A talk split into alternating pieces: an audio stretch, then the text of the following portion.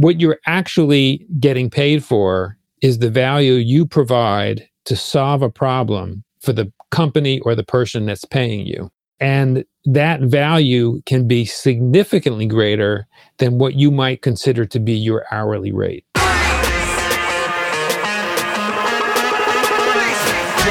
How do you grow and scale your business while avoiding entrepreneur poverty? Hi, I'm Buzz, and I've spent over 20 years marketing for entrepreneurs just like you. I've learned there's no one secret to success, but a series of strategies to help business owners scale at will. On this podcast, we uncover invaluable insights that successful entrepreneurs and industry experts use to profitably scale businesses. Welcome to You Are Buzzworthy.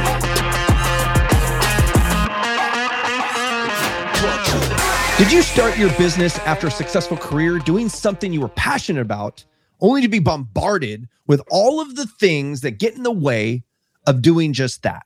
What you love. It's a common plateau, even for us that didn't have a career in what we now offer in our business. Plateaus plague all of us at various stages in our entrepreneurial careers and can hold us back from our true potential. So let's dive in today and discuss how to overcome these hurdles and stay in love with our entrepreneur lifestyle. Joining me today to help uncover the secrets of doing just that is David Shriner-Cahn, community builder, founder of the Smashing the Plateaus community, and the host of the Smashing the Plateaus podcast.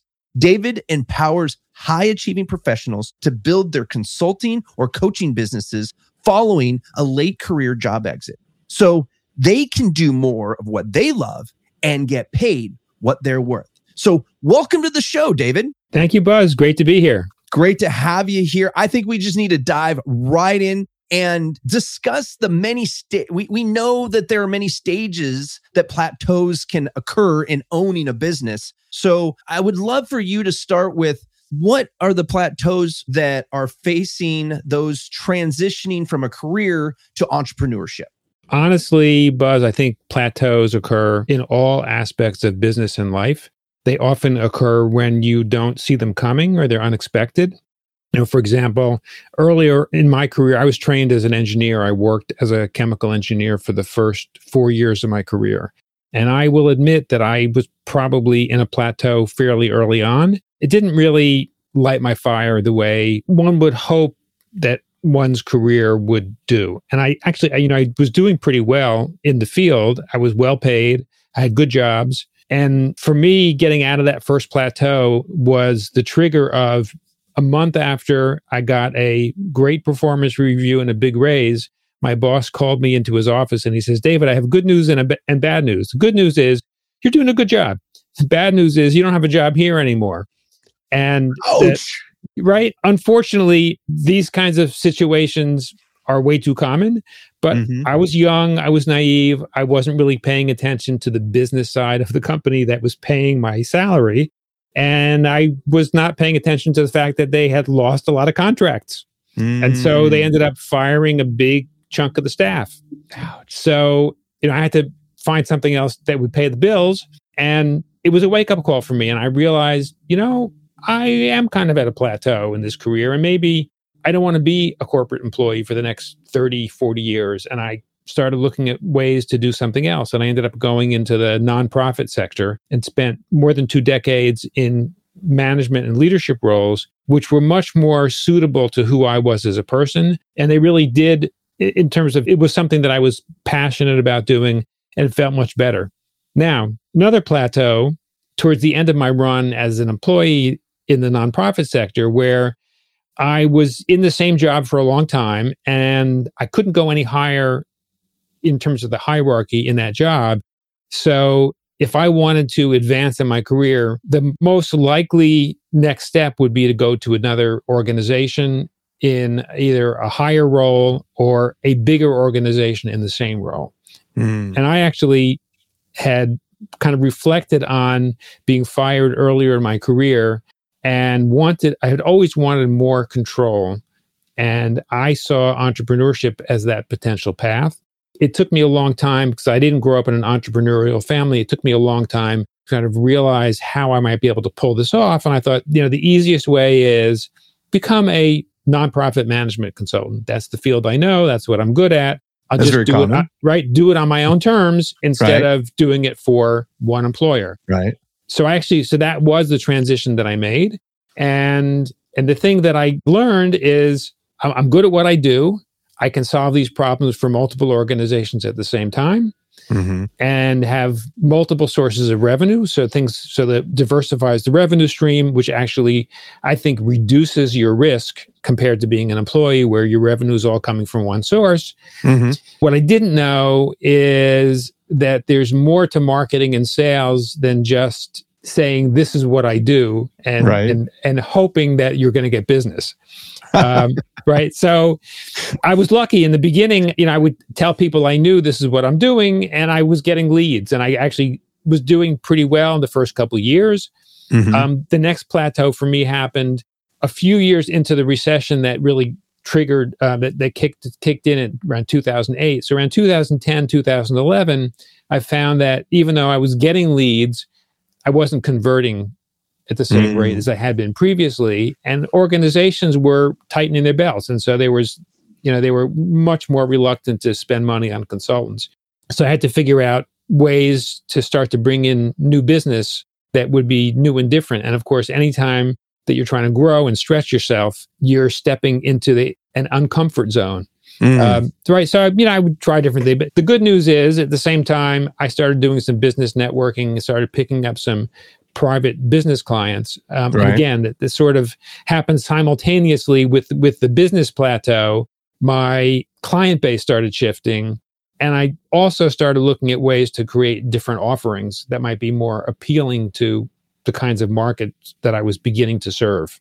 right. Again, there's a few different examples of plateaus and how I got out of them. So what I'm hearing is that we had these these career plateaus that were basically pushing you out of the employee door really if you look at it over a matter of 20 years right you're just like hey listen this is you you kept hitting these plateaus. And i remember even for me me getting out of the career plateaus really early i was a fast burner at starting as a teenager. I was in management positions and because I, I was so young and didn't have a college degree which at the time you couldn't get into management without a college degree a bachelor's degree.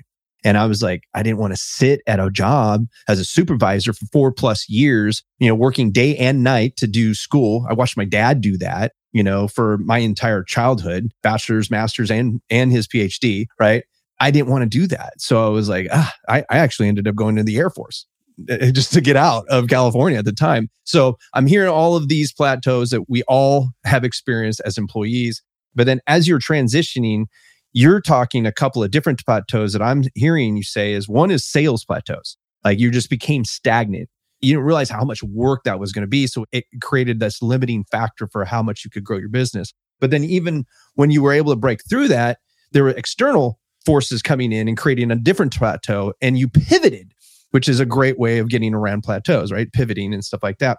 So beyond sales, what are some other stages in the business lifestyle that you see plateaus occur?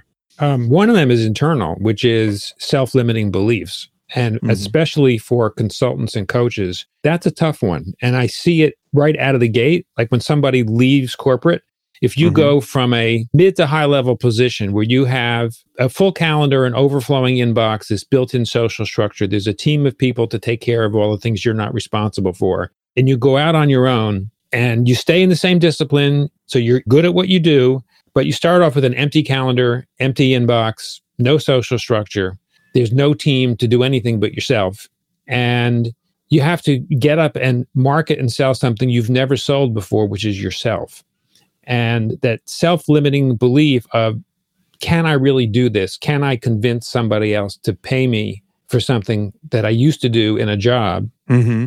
can I convince multiple people to invest money in my services? And as a consultant, your pricing structure is very different than as an employee, As- right? As an employee, right? As you, an you- employee, you, eat what you kill.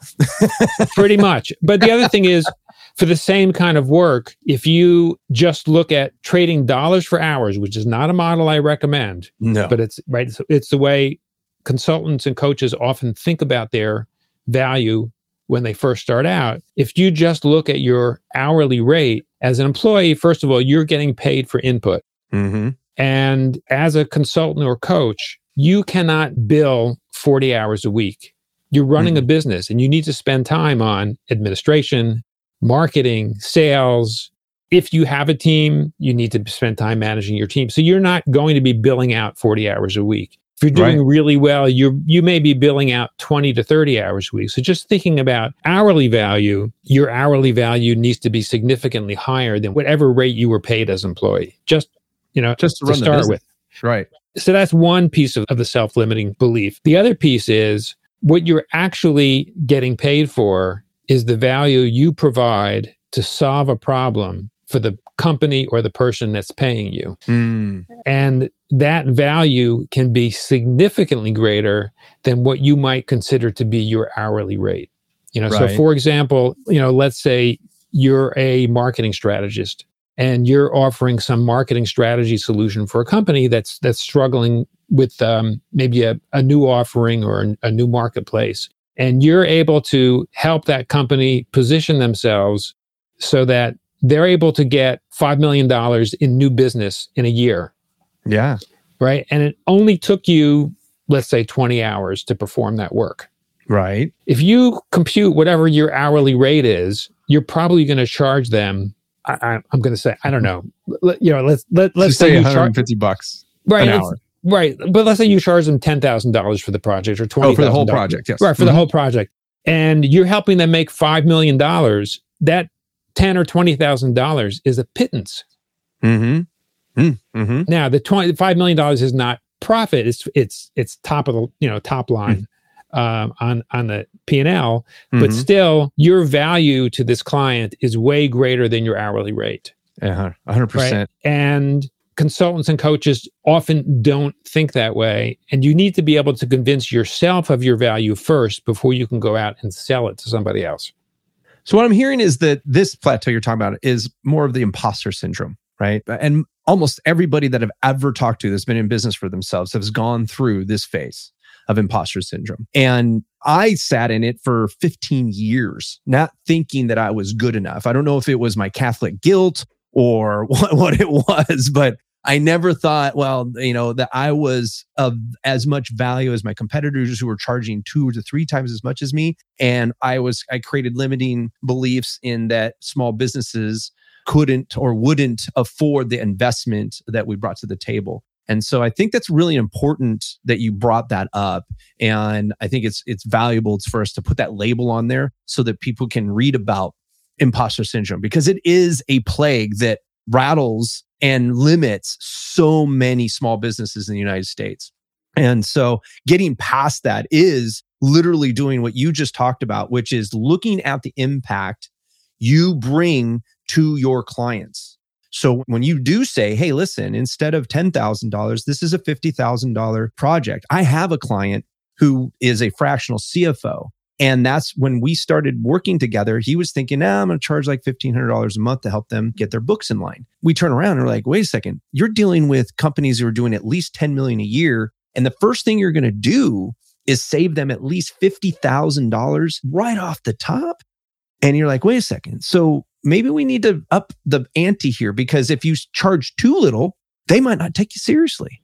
Right. correct Right. correct And so getting over that plateau is understanding that, hey, listen, what are you actually bringing to the table? And so this client, he's now charging $50,000 to get to sign up with him. And that covers the first three months. He's got a guarantee that in the first 90 days, he'll pay for himself and just in that, in that 90 days for that 50 grand. And then he charges $5,000 a month. His clients love him, would never think of not paying him $5,000 right? And so that's a huge leap, right? Because he was going to work for $30,000 per client a year and blood, sweat, and tears when you're talking about CFO, because it's a lot of work. Now he's making $90,000, three times as much just by getting past that limiting belief.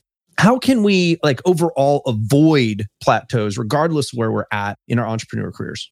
I don't think we're going to avoid them. They often will smack us in the face when we least expect them. I think what we need to talk about is okay, they're going to happen.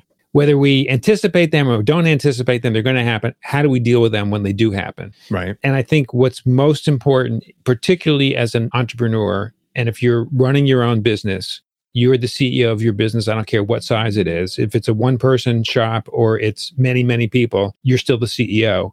Mm-hmm. And it's a very lonely job. There are things that people that are close to you are not going to want to talk to you about or not going to want to hear, mm. particularly when it comes to things like self limiting beliefs, your fears, all the what ifs that go through your head all the time. So, what's right. most important is that you surround yourself with other people that are dealing with the same kinds of issues so that you can support one another, help one another, deal with these things. And the best way to do it is to, um, when you're with like minded people, make sure that you create an environment where there is a safe space, where you're comfortable sharing where you're challenged, and where the people that you're with also feel comfortable sharing where they're where they're challenged. And then sharing experiences that may be relevant to what you're hearing other people have faced can be very powerful.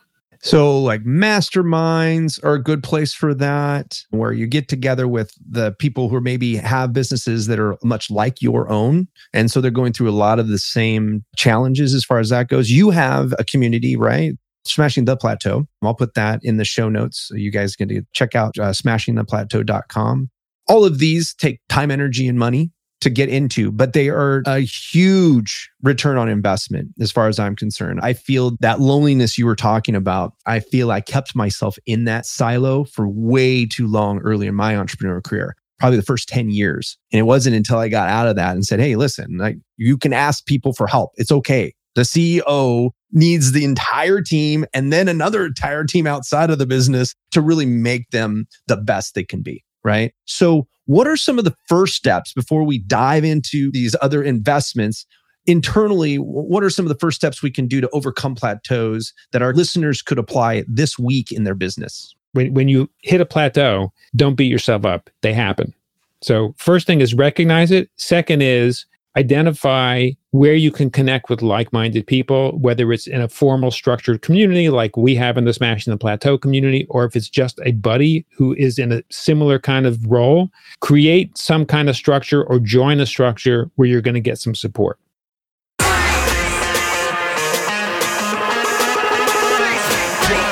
Hey, if you haven't already, subscribe to the You Are Buzzworthy podcast so you can get the latest shows as they drop every Tuesday and Thursday. And we'd also love to hear your feedback, so leave a review when you get a chance. And until next time, stay buzzworthy.